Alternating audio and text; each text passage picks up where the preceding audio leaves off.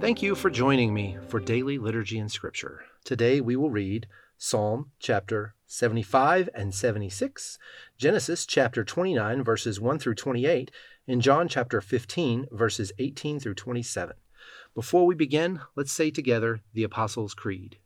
I believe in God, the Father Almighty, creator of heaven and earth. I believe in Jesus Christ, his only Son, our Lord. He was conceived by the Holy Spirit and born of the Virgin Mary.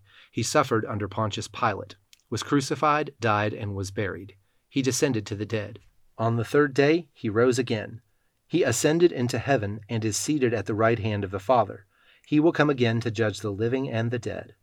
I believe in the Holy Spirit, the holy Catholic Church, the communion of saints, the forgiveness of sins, the resurrection of the body, and the life everlasting. Amen.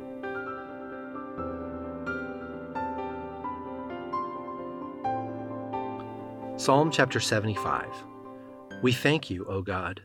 We give thanks because you are near. People everywhere tell of your wonderful deeds. God says, At the time I have planned, I will bring justice against the wicked.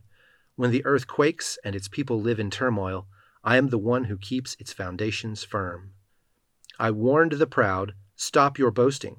I told the wicked, Don't raise your fists. Don't raise your fists in defiance at the heavens, or speak with such arrogance, for no one on earth, from east or west, or even from the wilderness, should raise a defiant fist. It is God alone who judges.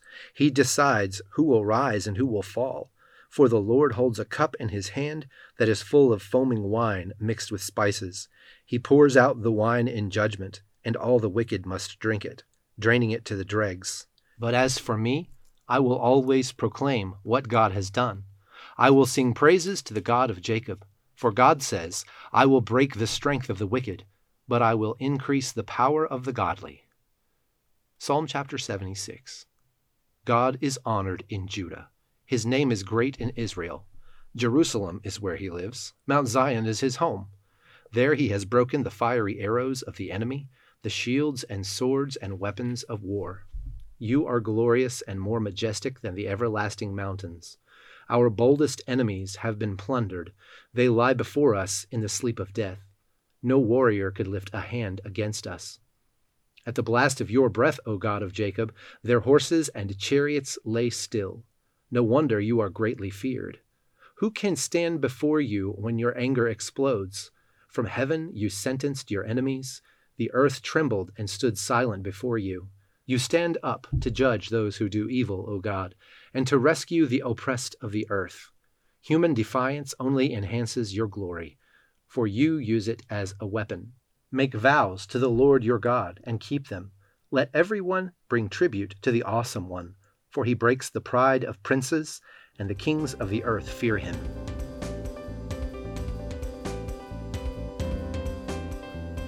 Genesis chapter 29, verses 1 through 28.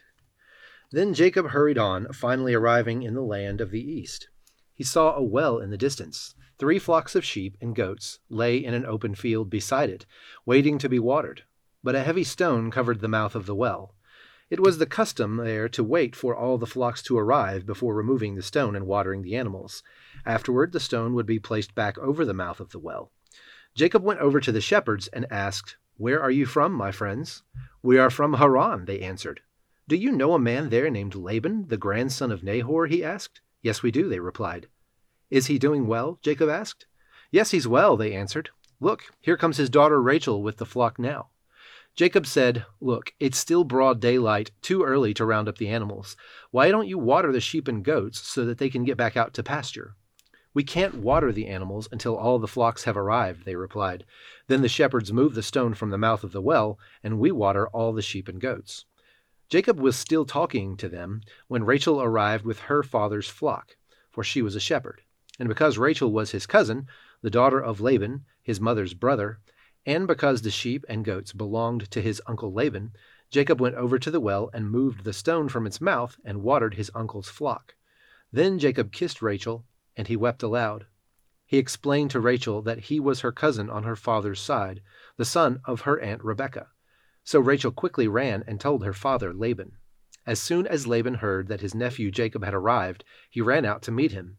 He embraced and kissed him and brought him home. When Jacob had told him his story, Laban exclaimed, You really are my own flesh and blood. After Jacob had stayed with Laban for about a month, Laban said to him, You shouldn't work for me without pay just because we are relatives. Tell me how much your wages should be. Now Laban had two daughters. The older daughter was Leah, and the younger one was Rachel. There was no sparkle in Leah's eyes, but Rachel had a beautiful figure and a lovely face. Since Jacob was in love with Rachel, he told her father, I'll work for you for seven years if you'll give me Rachel, your younger daughter, as my wife. Agreed, Laban replied. I'd rather give her to you than to someone else. Stay and work with me. So Jacob worked seven years to pay for Rachel, but his love for her was so strong that it seemed to him but a few days. Finally, the time came for him to marry her. I have fulfilled my agreement, Jacob said to Laban. Now give me my wife so I can sleep with her. So Laban invited everyone in the neighborhood and prepared a wedding feast. But that night, when it was dark, Laban took Leah to Jacob, and he slept with her. Laban had given Leah a servant, Zilpah, to be her maid. But when Jacob woke up in the morning, it was Leah. What have you done to me? Jacob raged at Laban. I worked seven years for Rachel. Why have you tricked me? It's not our custom here to marry off a younger daughter ahead of the firstborn, Laban replied. But wait until the bridal week is over, and then we'll give you Rachel too, provided you promise to work another seven years for me.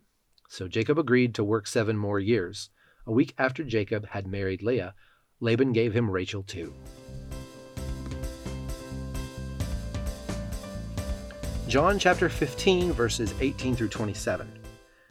Jesus said, If the world hates you, Remember that it hated me first.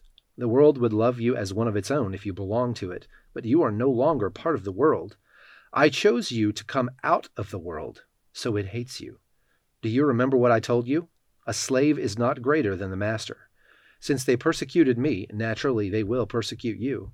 And if they had listened to me, they would listen to you. They will do all this to you because of me, for they have rejected the one who sent me. They would not be guilty if I had not come and spoken to them. But now they have no excuse for their sin. Anyone who hates me also hates my Father. If I hadn't done such miraculous signs among them that no one else could do, they would not be guilty. But as it is, they have seen everything I did, yet they still hate me and my Father.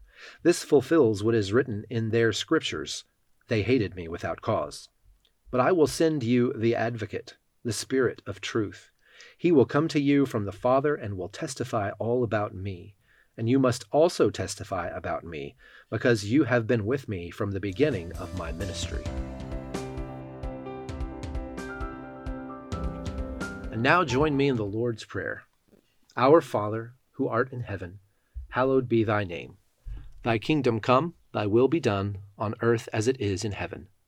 Give us this day our daily bread and forgive us our trespasses, as we forgive those who trespass against us. And lead us not into temptation, but deliver us from evil. For thine is the kingdom, and the power, and the glory, for ever and ever. Amen.